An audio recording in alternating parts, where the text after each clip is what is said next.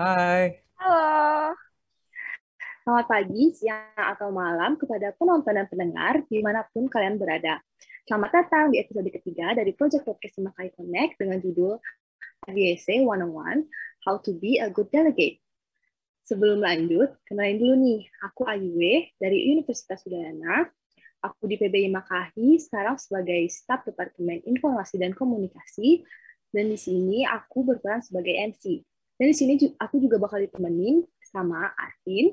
Arvin, silakan perkenalkan diri. Halo, uh, nama aku Arvin Wiratama. Uh, sekarang aku menjadi staff dari Public Relation Makahi. Selamat malam, guys. Hai Arvin, lanjut ke pembicaraan tadi. Buat yang masih belum tahu tentang Imakai Connect, nah Imakai Connect itu sendiri adalah wadah untuk berbagi perspektif antar mahasiswa kedokteran hewan tentang isu-isu dunia kehewanan seperti salah satunya yaitu melalui podcast yang lagi kalian dengerin ini. Nah, selanjutnya ini nih yang ditunggu-tunggu. Jadi, kali ini kita mengundang special guest. Nah, clue-nya, Doi itu sekarang lagi menjabat sebagai sekretari OPRC di ITSA Global. Terus Doi juga sering banget nih eksis di sosmed-sosmednya ITSA, dan semua itu isinya tentang prestasi dia. Nah, Siapa lagi kalau bukan Kak Martina Marina? Hai Kak Marina. Halo. Boleh nih. Siapa penonton dan pendengarnya dulu? Oke, halo semuanya. Kenalin, nama aku Martina Marina. Aku biasa dipanggil Marin dan aku dari FKH UGM Angkatan 18. Seperti yang tadi Ayu udah bilang, untuk IVSA term tahun ini dari tahun 2021 ke 2022 aku mendapatkan kesempatan menjadi uh, Secretary of Public Relation Coordinator uh, bersama uh, Salsa ya. Kalau teman-teman tahu pasti Salsa itu PRC IVSA sekarang dan aku diamanahi jadi sekretarinya. Nah, jadi di sini aku Arvin dan juga Mak Marin akan menemani kalian untuk beberapa menit ke depan sambil berbincang-bincang berbincang seputar AJC dan bagaimana cara untuk menjadi delegasi yang baik dalam kegiatannya tersebut. Nah, tapi sebelum masuk ke pembicaraan tersebut, Mbak Marin mungkin bisa jelasin secara singkat tentang topik bahasan kita kali ini. Silakan Mbak Marin. Oke, mungkin buat pendengar podcast ini pasti udah lebih familiar, udah familiar lah ya dengan IVSA yang sering disebut-sebut nih. Tapi biar semakin tahu dan semakin ingat, aku kenalin dikit lagi ya. Jadi IVSA itu adalah singkatan dari International Veterinary Students Association yang merupakan asosiasi mahasiswa kedokteran hewan terbesar yang di dunia. Nah, untuk IVSA sendiri sampai saat ini kurang lebih ada lebih dari 30 ribu member atau anggota dari lebih dari 70 negara di dunia. Dan IVSA ini uh, tujuannya atau aim-nya itu adalah untuk uh, memberikan manfaat bagi nggak cuma hewan tapi juga ke manusia. Dan salah satunya itu ingin untuk apa ya bilang kayak uh, meningkatkan kualitas dari pendidikan dokter hewan di seluruh dunia. Mungkin Alvin nih mau nambahin? Uh, kurang lebih sudah uh, dijelasin ya sama kemarin gitu. Ya. tapi aku penasaran nih kayak uh, kira-kira apa sih motivasi kakak uh, bisa aktif gitu di IPSA secara ini kan uh, organisasi internasional gitu kan ya, luas, besar gitu, seluruh dunia gitu. Boleh kakak kasih tahu gitu, kenapa sih motivasi kakak? Oke, buat motivasi ya. Jadi tuh semuanya tuh berawal ketika aku masih maba gitu, masih masih mahasiswa baru, masih unyu-unyu gitu, baru masuk ke dunia perkuliahan yang membingungkan gitu. Aku pas itu kan uh, ada orientasi mahasiswa ya, mahasiswa baru. Kalau di UGM itu namanya PPSMB dan di situ tuh ada salah satu pembicaranya jadi uh, senior aku di FK UGM yang menjelaskan nih tentang uh, pengalaman beliau di AVSA terutama pas itu beliau juga menjabat sebagai AVSA official. Dan dari situ tuh aku kayak wah keren banget ya kita ada orang Indonesia mahasiswa kedokteran hewan yang bisa ada jabatan gitu di IVSA. Dan di situ aku mulai cari-cari nih IVSA itu sebenarnya apa sih, kegiatannya apa. Dan di situ aku mulai, wah ternyata menarik banget ya join IVSA itu kayak banyak banget kegiatannya dan kayaknya asik nih ketemu banyak orang terutama mahasiswa kedokteran hewan ya yang punya apa pengalaman yang kurang lebih sama lah sama kita tapi dari beda negara gitu. Terus kan dulu kalau misalnya sebelum masa pandemi kan kegiatannya IVSA uh, seperti simposium sama kongres itu offline ya. Jadi mungkin aku pengen ikut tapi masih ragu-ragu. Lalu eh ternyata tiba-tiba pandemi hadir ya, membuat segala plan kita sedikit berubah gitu. Tapi dari situ ternyata karena pandemi jadi kegiatan IVSA malah banyak nih yang online. Contohnya kan yang simpel sama kongres itu. Dan ketika aku ikut, aku penasaran, ih pengen deh cobain sekali-sekali. Gimana sih rasanya ikut kegiatannya IVSA. Dan ternyata ketika aku pas itu join pertama kali, simpel eh, kongresnya IVSA yang diadakan pertama kalinya online, aku ngerasa, wah ternyata organisasi ini keren banget ya. Gak cuman, uh, yang aku lihat tuh gak cuman kayak, wah ketemu orang dari luar Indonesia gitu. Tapi aku ngelihat betapa keluarganya keren, terus pengalaman keren gitu. Jadi aku pengen nih ingin aktif di FSA, pengen kasih kontribusi aku ke FSA dan tentunya juga ketemu sama teman-teman dari luar Indonesia gitu. Lah itu akhirnya aku coba nih pengen join ke standing committee dan akhirnya uh, puji Tuhan aku keterima kan sebagai stand, uh, social media manager di standing committee of animal welfare. Dan ketika aku mulai kerja nih di SKAU, kan singkatannya SKAU ya, aku ngerasa wah ternyata pace kerjanya tuh beda ya sama Indonesia. Dan banyak banget hal-hal baru yang nggak bakal aku dapetin kalau aku cuman stay di, di apa ya comfort zone aku di Indonesia. Jadi aku kayak wah ini berharga banget ya kesempatannya. Dan dari situ aku ngerasa ada hal lebih nih yang bisa aku berikan buat IFSA. Aku pengen lebih berkontribusi lagi, pengen punya pengalaman lebih lagi, dan akhirnya untuk term yang ini aku mutusin pengen coba deh daftar jadi secretary, jadi part of yang AVSC officials-nya dan puji Tuhan aku juga diterima dan aku di akhirnya aku berada di posisi ini sekarang gitu. Mungkin panjang ya latar belakangnya. Motivasinya. Duh, um, aku terkesima loh, keren banget jujur. Uh, jadi mulai awalnya tuh dari role model gitu ya. Iya. Um, ada yang lecture gitu, selama lama kakak nyebur dan akhirnya kakak mendapat pengalaman-pengalaman seru dan sampai sekarang jadi ini ya kak seker di PRC gitu ya IVS iya. wah keren banget sih. Uh, mungkin aku pingin tahu nih kak nih ya kira-kira tuh di IVSE acaranya ngapain aja sih? Boleh nggak dijelasin kayak keseruannya? Terus uh, kira-kira wah kapan kita bisa join? Atau semacamnya gitu kak. Oke okay, oke. okay. Jadi mungkin aku jelasin dari pengalaman aku dulu ya, terus nanti aku jelasin secara general apa. Kalau untuk pengalaman aku sendiri, kan kalau dari Secretary of PRC aku baru mulai jabatanku ya, jadi mungkin belum terlalu banyak kegiatan aku. Cuman so far aku lebih banyak bantuin untuk desain-desain publikasi yang PRC buat di Instagram, sosial media, pokoknya sosial medianya uh, eh, IFSA.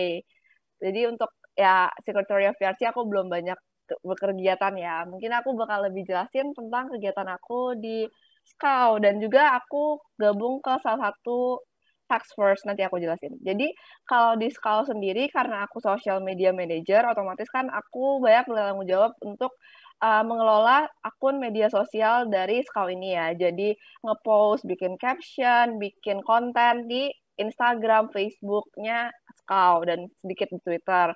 Jadi di situ aku nggak cuman cari konten, tapi aku juga bantu desain, desain-desain segala desain yang ada di uh, media sosial Scout dan juga ikut uh, ini aku ikut bantu di project-project Scout ada apa aja? Contohnya ada Animal Welfare Week yang kalau teman-teman masih mau kepoin ada di Instagram Scout dan juga kalau nggak salah pas itu AVSA Indonesia juga ikutan kan pas Animal Welfare Week. Benar ah, iya, betul Betul, kita juga beberapa aktif ya di acara SKAU ya Kak ya? Iya, bener banget. Gak cuma di SKAU, AVS Indonesia juga aktif deh di banyak standing committee lainnya ya. Emang yes, iya orang Indonesia aktif-aktif ya. Aku bangga, aku bangga. Bangga ya, mantap lah. Aku di SKAU juga sering ikut uh, jadi panitia, panitia ya istilahnya kalau Indonesia. Bantuin kayak kegiatan seperti debate, panel discussion, dan lain-lainnya. Jadi emang sebenarnya nggak cuma di Scout tapi di semua standing committee. Kan di AVS itu ada lima standing committee dan satu alumni network kan. Itu tuh punya banyak kegiatan yang teman-teman bisa join. Karena mostly kegiatannya itu emang diadakan secara online. Jadi gak usah takut tadi kan aku udah jelasin soal standing committee SKAU ya. Aku join di SKAU. Nah, selain di SKAU itu, aku juga join di salah satu task force yang tadi aku udah sebut, yaitu di task force Diversity, Equity, and Inclusivity Task Force. Ngapain sih aku di situ? Nah, mungkin kita udah ngerasain ya kalau isu-isu mengenai kesetaraan, diversitas, dan inklusivitas tuh emang lagi hot ya dibahas di dunia ini kayak di Indonesia nggak cuma di Indonesia kayak di seluruh dunia kan. Dan di sini juga menjadi concern IVSA bagaimana sih kita membuat IVSA itu sebagai suatu asosiasi yang memang inklusif bagi seluruh orang. Dan di task force ini aku bersama teman-teman yang lain so far masih bikin survei-survei dan bikin apa sih sebenarnya yang dibutuhin FSA, apa sih yang dibutuhin member dari FSA untuk membuat FSA itu lebih inklusif. Jadi ditunggu project-project selanjutnya. Itu kalau dari pengalaman aku pribadi. Nah, kalau untuk secara keseluruhan ya, FSA itu punya dua acara tahunan.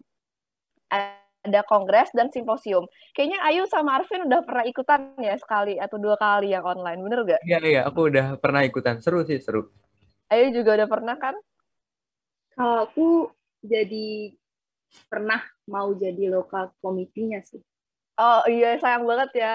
Jadi tuh uh, jelasin dikit ya. AVSA Kongres sama Kongres sama Komiti. Kongres sama Simposium itu merupakan uh, acara tahunannya IVSA yang biasanya diadakan eh, setahun sekali. Jadi satu kali jadi dalam satu tahun ada satu kali kongres dan satu kali simposium. Biasanya itu diadakan secara offline. Dan salah satunya sempet ya udah siap penelitiannya ya di FSA Indonesia udah siap buat bikin kongres eh bukan kongres simposium ya simposium di Bali.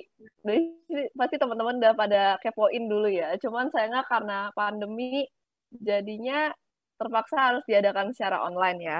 Nah, di kongres sama simposium ini ada banyak banget kegiatan yang dilakuin salah satu kegiatan yang paling utama itu namanya General Assembly. Nah, di General Assembly ini itu mungkin kalau di Indonesia apa ya kayak sidang sidang akhir tahun kita gitu ya, Vin. Apa ya sebutannya? General Assembly ini kak mungkin layaknya mukernas gitu ya kalau iya, di KBI iya, Makahi gitu kayak ya. munas mukernas gitu ya kalau iya, di, iya, betul, betul. KBI Makahi. Jadi kayak Munas dan Mukernas tapi versi IVSA gitu. Iya, Jadi betul. ada pemilihan ketua, pemilihan IVSA, IVSA officials yang baru. Terus kita juga ada yang itu kayak Indonesia sama aja revisi-revisi terhadap kalau di IVSA sebutnya by law kan. Jadi itu kayak ART ya, ada ART di Iya, betul Kak. PBB Makahi yeah. gitu. Hmm. Terus selain General Assembly ini ada juga yang lain kayak misalnya kalau offline ya kayak ada cultural exchange terus ada lelang dan uh, biasanya mau online maupun offline ada acara kayak lecture-lecture, workshop-workshop yang pastinya sangat menambah ilmu gitu. Itu kalau dari yang IVSA internasionalnya ya.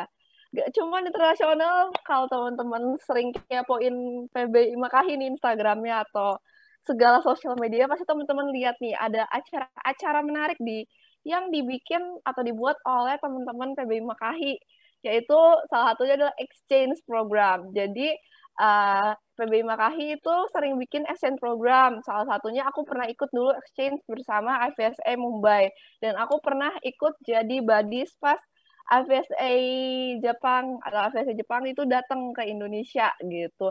Mungkin nih kayaknya Arvin bisa jelasin lebih nih ya kalau soal acara internasional yang dibikin PBI Makahi. Oh oke, okay. mungkin aku jelasin ya gitu ya dikit ya soal acara-acara apa aja sih dan kira-kira keseruan apa aja yang dibuat uh, eh, IVSA Indonesia. Nah yang pertama itu ada action program tadi yang tadi uh, Kak Marin bilang dia um, exchange dengan Jepang, terus Mumbai tahun lalu.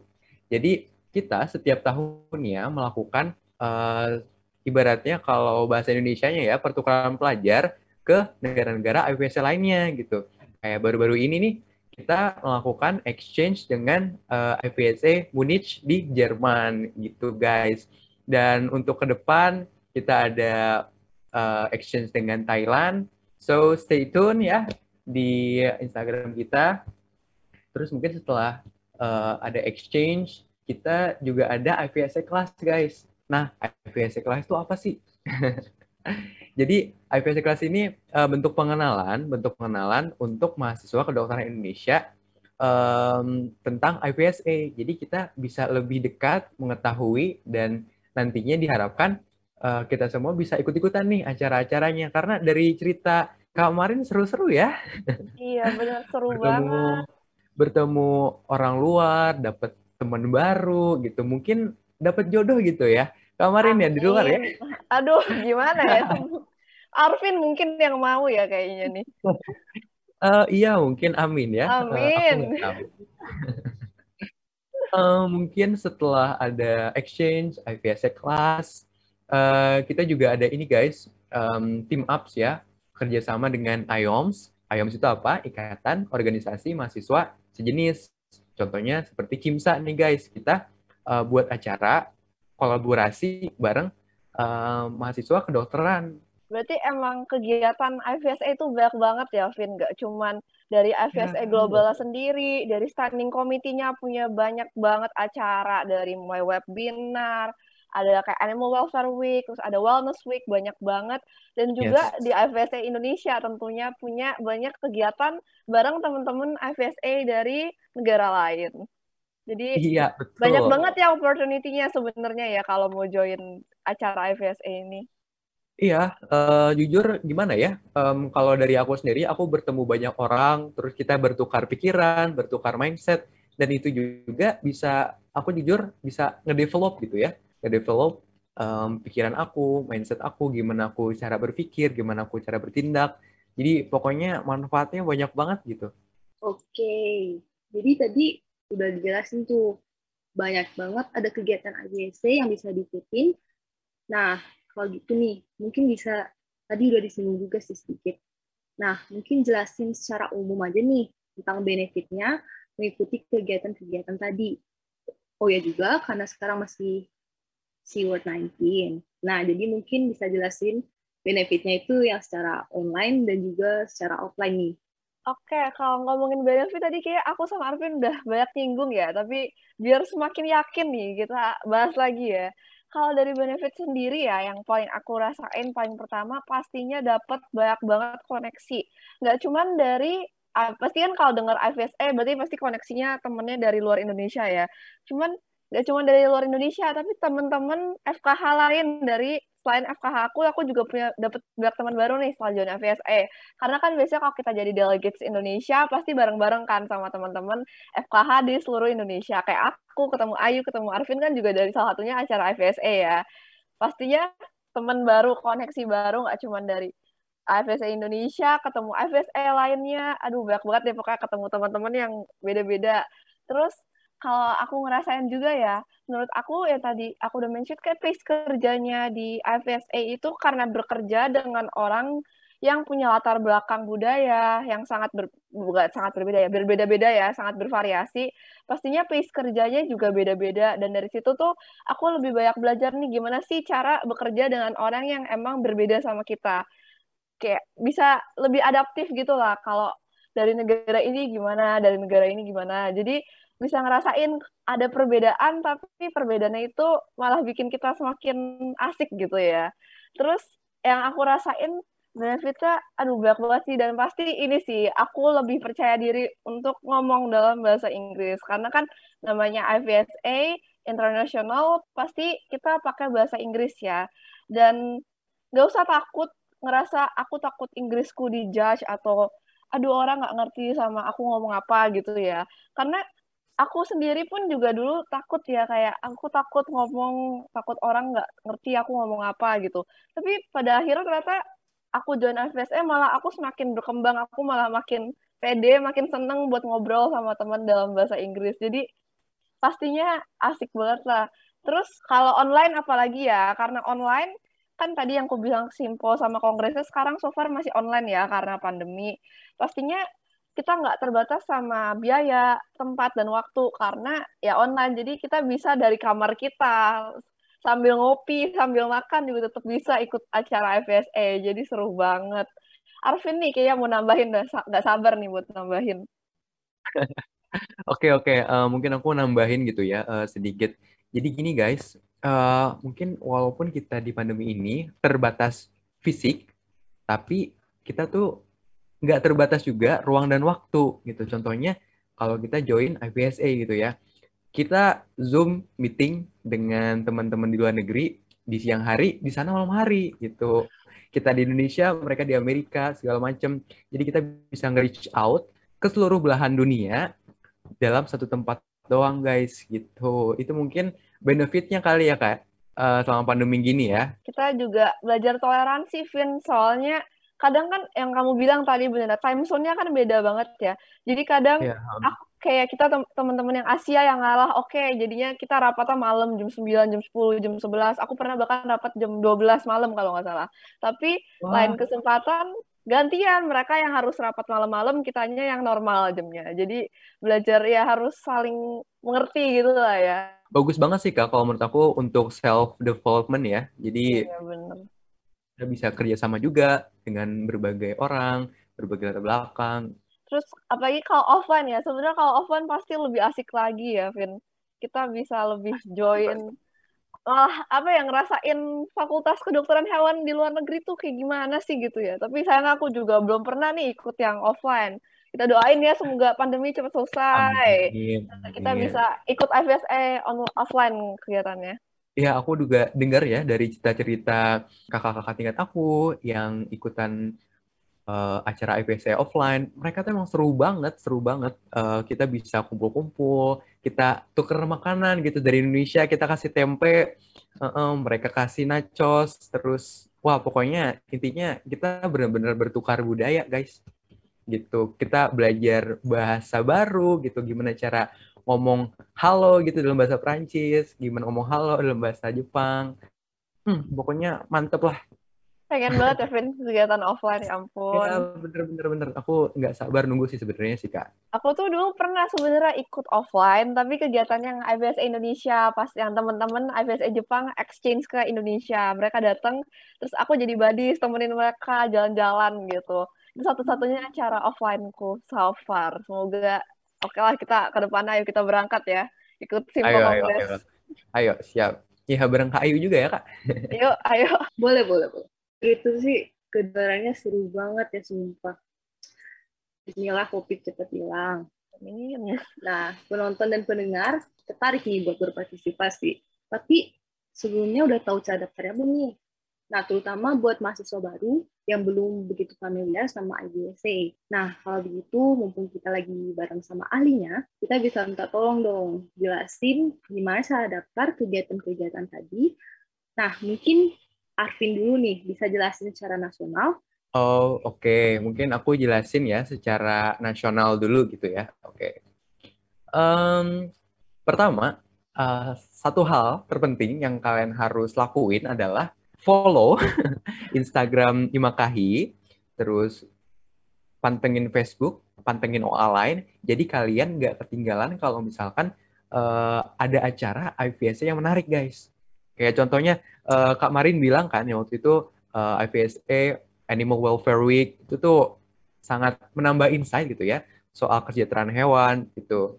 Terus langkah kedua adalah uh, kalian mengirimkan aplikasi kalian ke uh, email pbbmakahi@yahoo.com.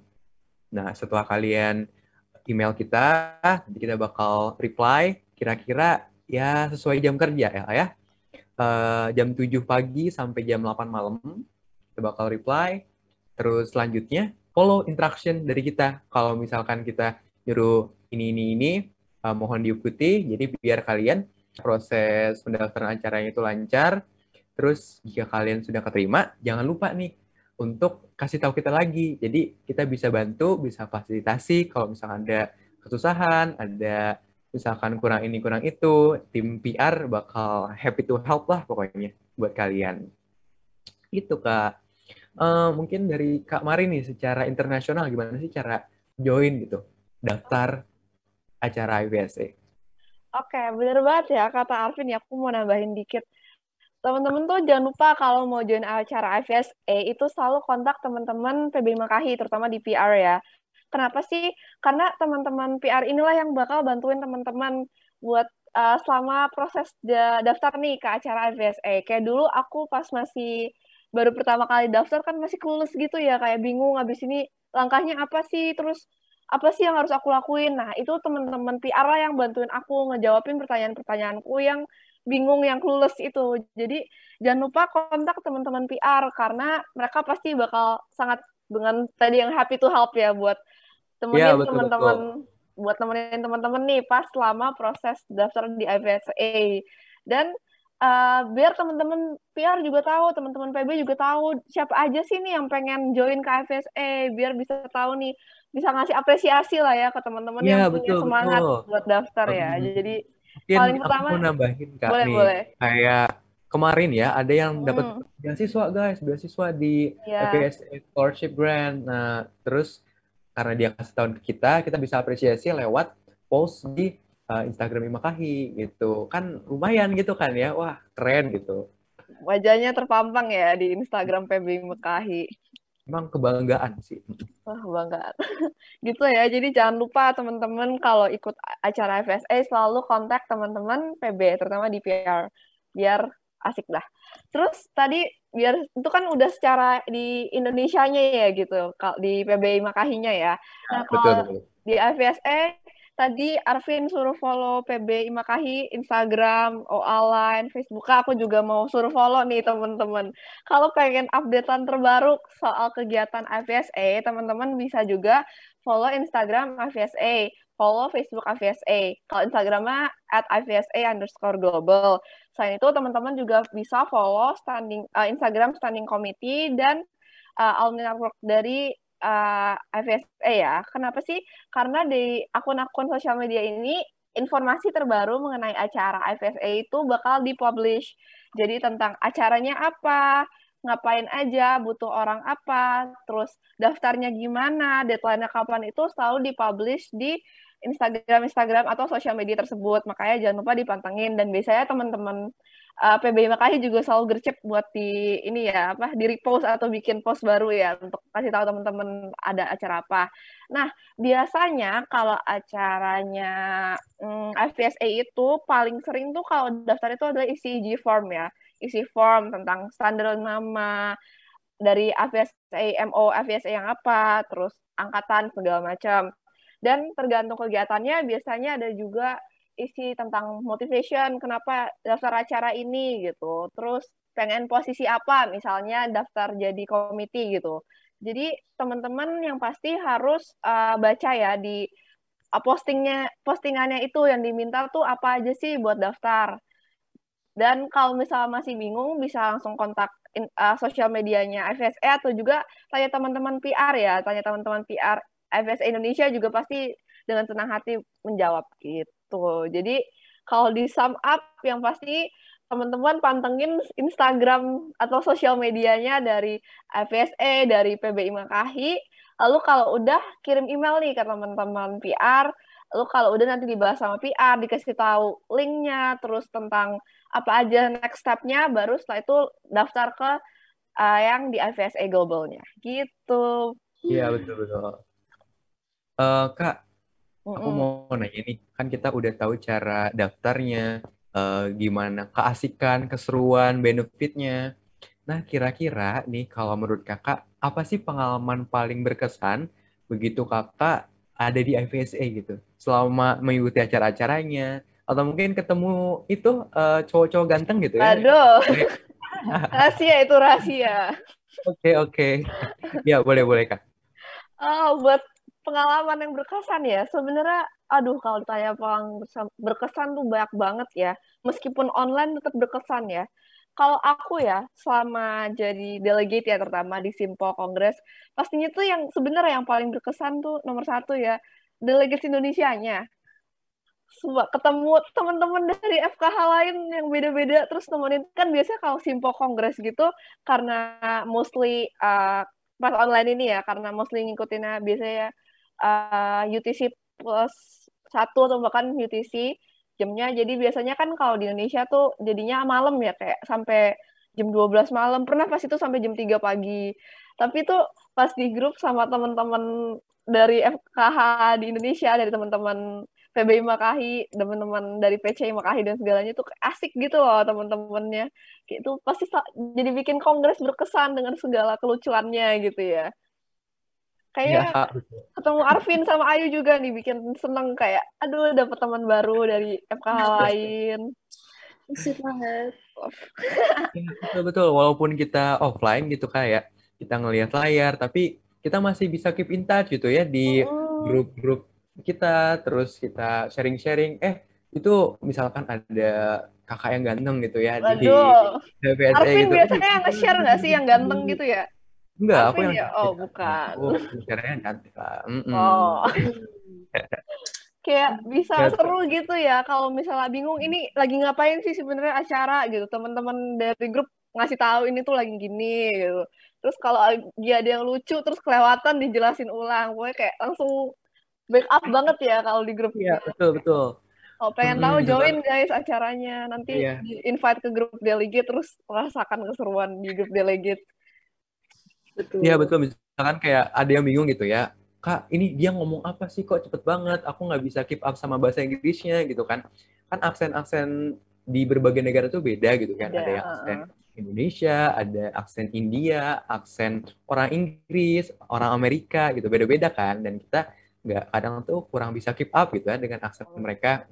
Terus masih banyak ya sebenarnya pengalaman yang paling berkesan apalagi ya? Oh ah, kalau yang offline yang tadi aku bilang kan aku cuma ikut satu ya yang teman-teman FSA Jepang datang ke Indonesia ya. Kalau yang berkesan tuh ya dari offline itu adalah ngajak mereka jalan-jalan ke Malioboro. Aku kan UGM, jadi di Jogja kan. Terus ngajak mereka jalan-jalan di Malioboro, naik beca kan.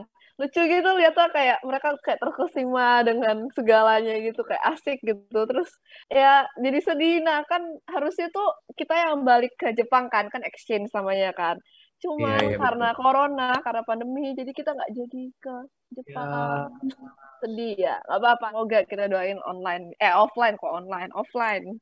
Terus apa ya paling berkesan lainnya? Banyak sih. Soalnya aku tuh kan suka banget ya ketemu sama orang baru gitu. Kok kayak connect sama orang baru gitu. Jadi pas sama aku terutama di scout tuh aku punya jadi punya banyak teman baru kan. Teman-teman yang bisa diajak ngobrol diajak diskusi diajak julid gitu.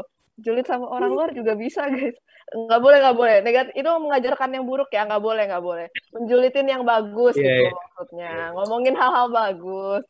Tuh gitu loh ketemu kayak ketemu orang yang ternyata kalau dari negara ini point of view-nya gimana, kalau dari kita gimana gitu. Asik banget deh. Terus apa lagi? Oh, satu lagi deh. Banyak banget ya berkesan karena emang seru semua aku sampai bingung milihnya. Satu lagi ya. Pas aku terkesima loh, Kak. iya, pasti pada ngerasain juga deh.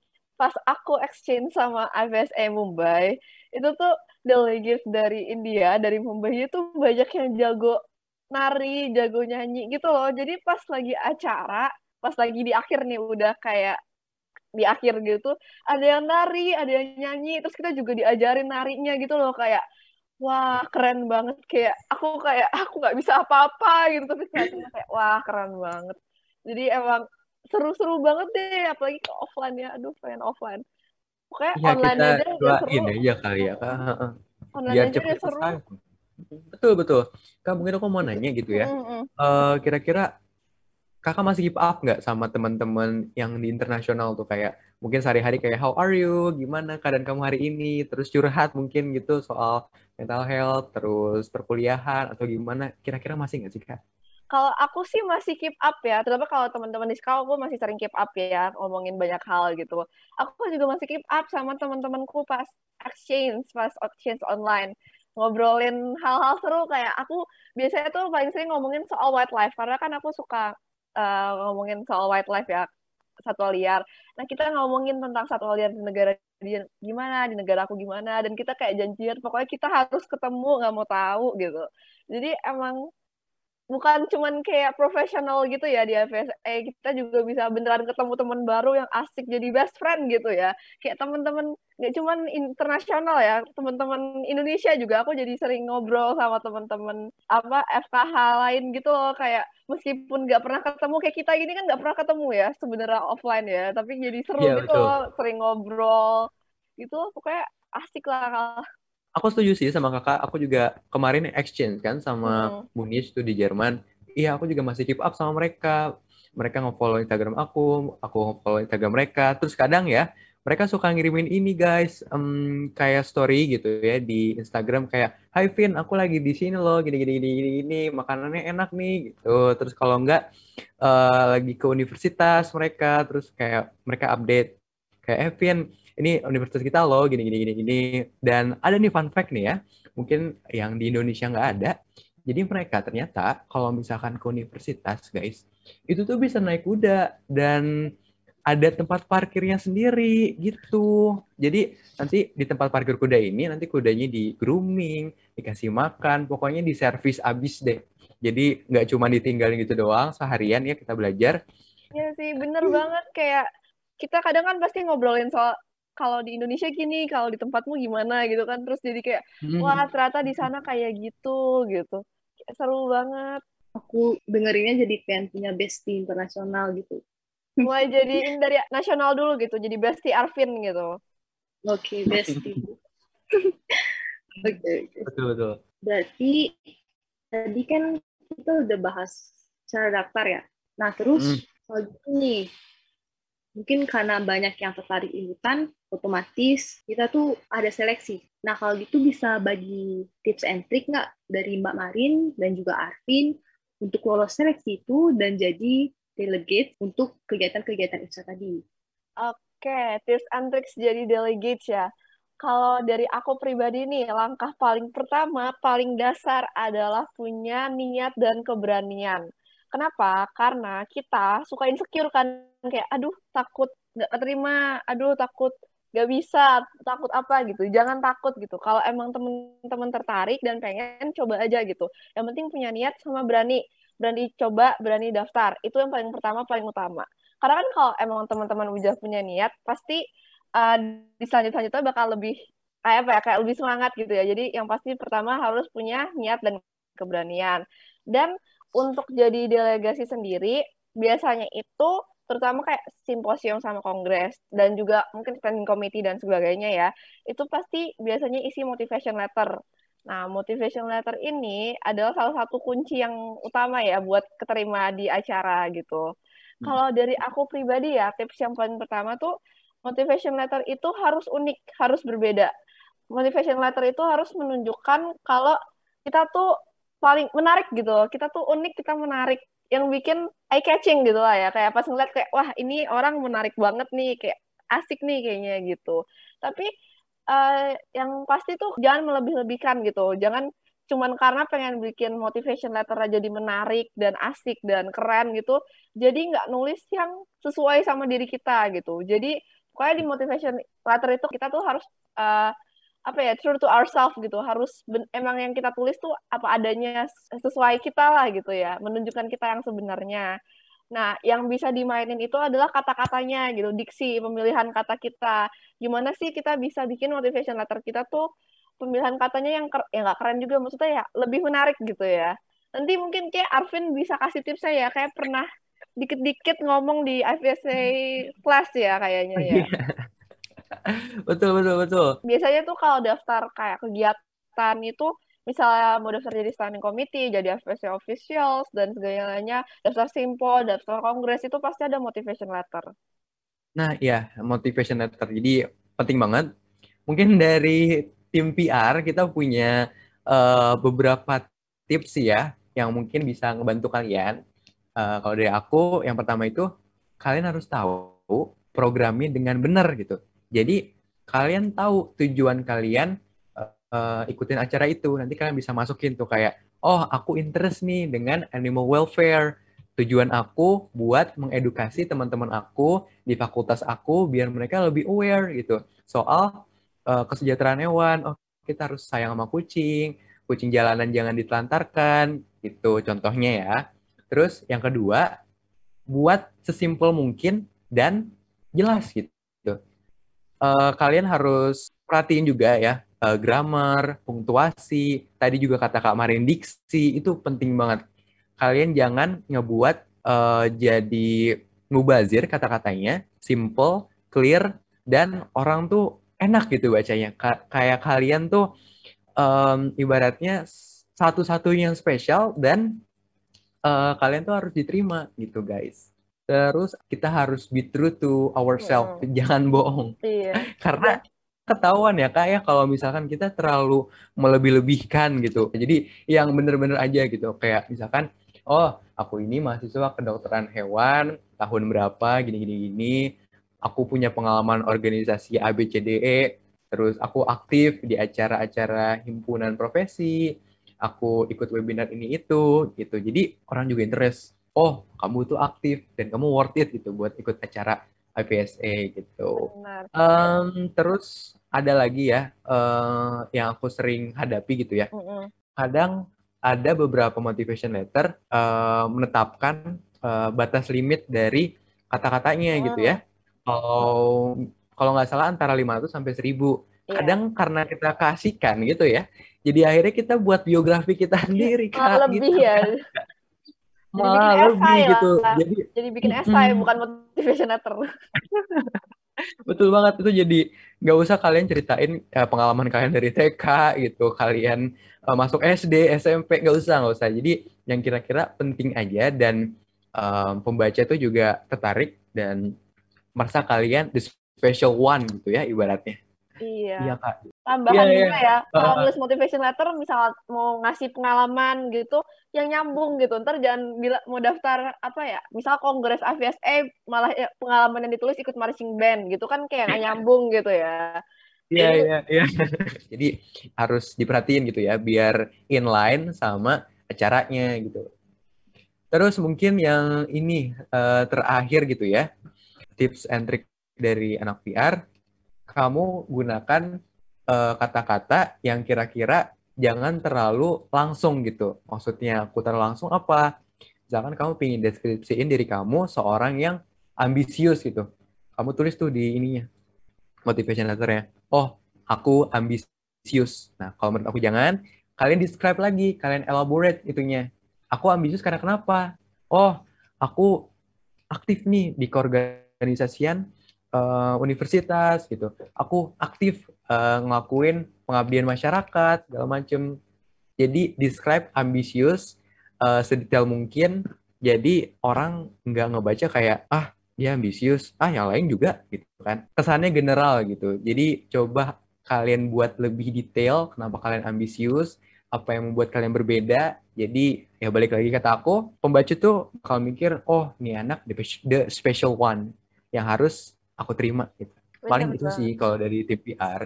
Intinya Mungkin tuh, dari Kak Mar Marina. Intinya tuh kalau motivation letter yang pertama yang pasti harus yang tadi stay true to ourselves ya karena motivation letter itu menggambarkan diri kita maka dari itu motivation letter yang kita tulis haruslah menggambarkan diri kita apa adanya. Yang kedua harus tetap singkat, padat dan jelas. Kenapa? Jadi tetap harus singkat jadi jangan bertele-tele tapi jangan sampai karena terlalu singkat jadi nggak jelas gitu kayak tadi. Cuman bilang aku ambisius. Ya, contohnya apa? Kamu ambisius gitu ya. Jadi jangan lupa ah, meskipun uh, uh, uh. dibikin singkat tetap jelas ya. Dan yang pasti jangan lupa juga buat ngecek tentang spelling grammar maksimal berapa kata itu juga penting buat dicek. Jadi jangan sampai misalnya diminta uh, eh, 300 kata tapi nulisnya malah 500 gitu. Jadi dicek semuanya dipastiin kalau udah sesuai aturan gitu ya buat motivation letter. Dan mungkin teman-teman nih kalau misalnya butuh uh, saran atau masukan gitu, jangan sungkan-sungkan buat tanya kakak-kakaknya yang udah pernah punya pengalaman nih buat join atau teman-teman PRC gitu kan. Pas daftar juga biasanya kalau teman-teman nanya pasti dengan senang hati bakal di-share nih kenapa uh, apa sih tipsnya atau kalau motivation letter kamu kayak gini gimana ya gitu. Jadi jangan sungkan untuk bertanya kalau misalnya emang teman-teman butuh saran gitu. Iya, aku setuju banget sama kakak. Jangan sungkan buat nanya, karena jujur dari semua motivation letter aku itu bukan aku buat dari nol sendiri. Aku minta uh, saran-saran nih dari kakak-kakak yang berpengalaman. Eh kak, gimana sih? Kok kakak bisa masuk sini, masuk situ? Jadi ya perkaya um, mindset kalian. So motivation kali letter kalian bakal improve sih itu dari aku gitu. Benar. Aku sampai sekarang pun tetap uh, buat misal aku isi motivation letter atau isi form aku pasti nanya teman-temanku atau nanya kakak-kakak gimana nih menurut kakak atau teman-teman punyaku apa yang bisa diimprove gitu. Jadi jangan takut untuk bertanya. Um, Kak, mungkin kita udah banyak nih ngobrol-ngobrol. Tadi kan soal bagaimana daftar, kira-kira keasikannya gimana, benefit-benefitnya gimana, acara-acaranya gimana. Nah, mungkin buat yang para pendengar nih ya, kayak uh, sekiranya dari kakak ada nggak sih kalimat-kalimat buat memotivasi gitu? Ya mungkin kakak pegang gitu ya dari awal kakak merintis ini mm -mm, di IVSA. Oke. Okay kalau motivasi kayaknya hal yang sama tuh udah aku sebut berulang kali ya di uh, podcast ini. Yang pertama itu berani mencoba, berani memulai. Karena kalau kita nggak pernah mulai, kita ya nggak bakal sampai ke titik akhir gitu. Jadi yang pertama pasti jangan takut buat mencoba atau memulai pasti uh, selama mendaftar kayak pengen ikut acara pasti ngerasa nih aduh aku takut nggak keterima atau aduh aku takut nggak ngerti bahasa Inggris atau gimana gitu jangan takut karena uh, teman-teman yang lain juga support dan kayak kita pasti bisa gitu kayak aku juga dulu pas awal-awal pasti kayak insecure aduh aku takut nggak keterima nih aduh aku takut aku udah daftar terus gagal nggak diterima gitu karena kalau kata-kata bijak ya, semua kesuksesan kan berasal dari kegagalan ya. Karena emang bener sih. Ya, bener. betul. Karena kalau misalnya nih, aku juga pernah nggak keterima delegate. Tapi dari situ aku belajar, oh kayaknya berarti motivation letter aku kurang gimana nih. Oh berarti aku ngisinya kurang gimana. Dari situ aku belajar, next time kalau aku menjadi delegate, apa yang aku harus lakuin gitu ya. Yang pasti yang pertama, jangan takut untuk memulai dan mencoba gitu.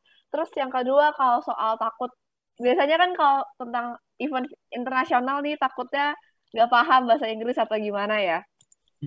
Nah, betul betul. Kalau aku pribadi tuh merasa gini. Jadi misalkan kita kalau di Indonesia bahasa Indonesia itu ya bahasa utama kita ya. Bahasa Inggris tuh bukan bahasa utama. Lalu misalnya di negara lain kayak misal di Eropa ya misalnya di Prancis ya bahasa utamanya Prancis bukan Inggris gitu. Jadi jangan ngerasa Inggris kita jelek gitu karena ya emang bukan bahasa utama kita kan. Dan emang uh, tiap negara itu punya aksen yang beda-beda dan emang mungkin awalnya agak susah ya buat paham atau gimana.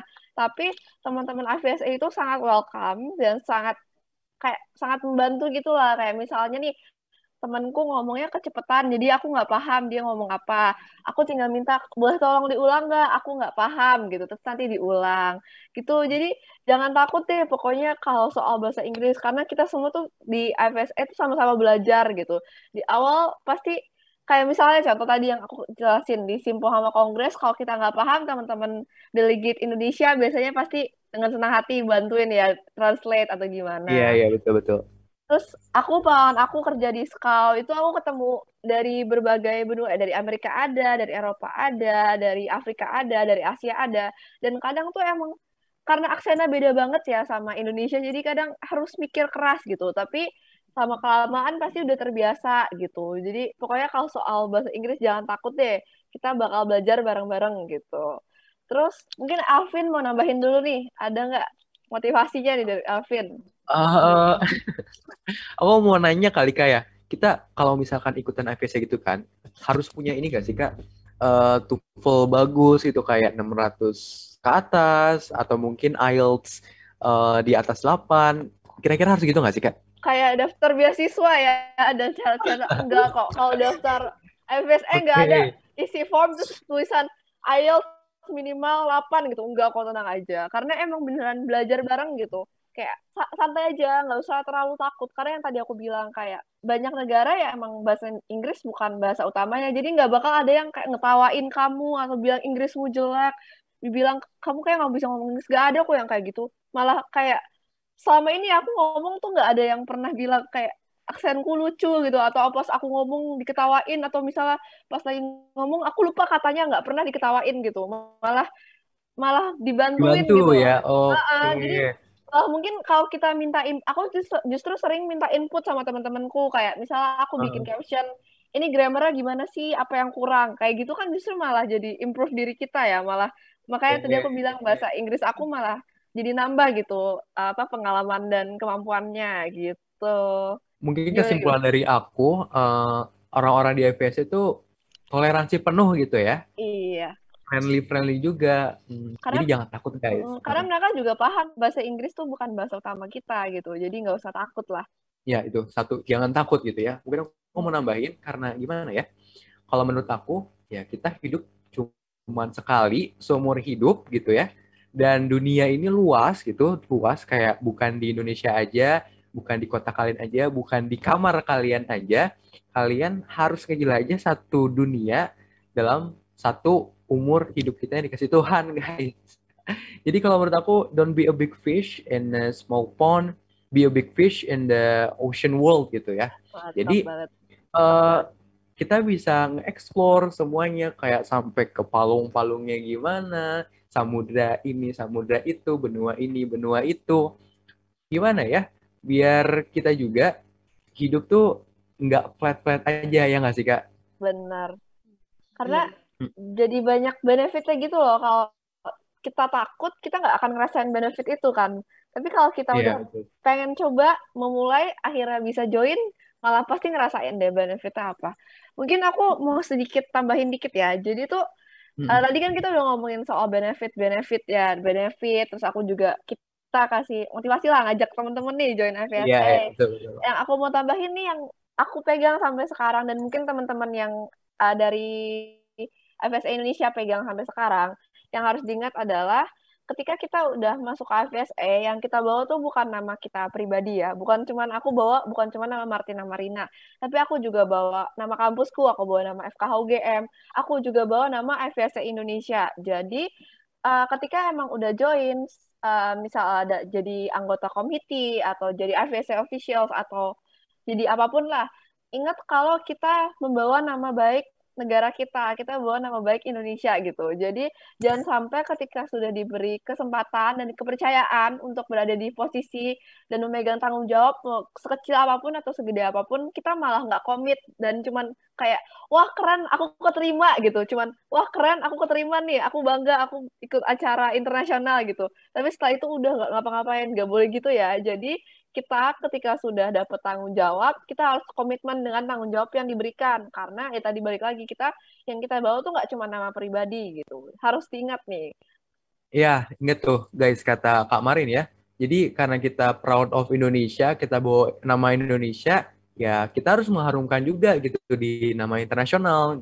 Mungkin gini kali ya Kak, yang terakhir aku mau nanya ke Kakak. Tadi kan Kakak bilang Kakak membawa nama nama Kakak sendiri, nama universitas, nama orang tua Kakak, nama Indonesia bahkan malah ya. Uh, Hmm. Nah, mungkin beberapa dari kita bakal mikir, aduh kita membawa nama-nama itu kayaknya berat banget nih.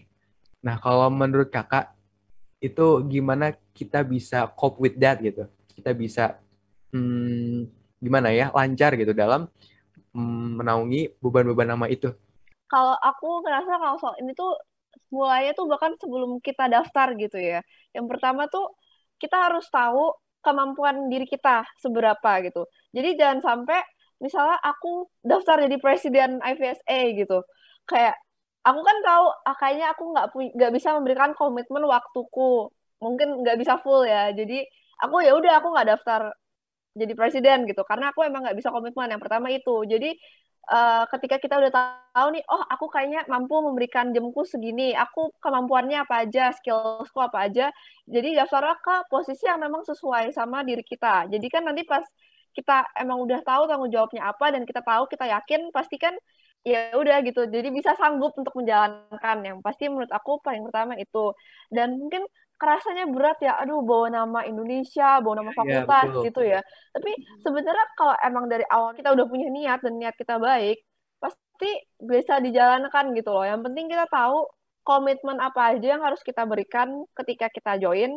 Dan ya udah kemampuan kita segitu ya udah oke okay, gitu. Tinggal dijalanin aja. Yang penting itu. Sama ini satu lagi aku nambahin dikit ya. Intinya ya.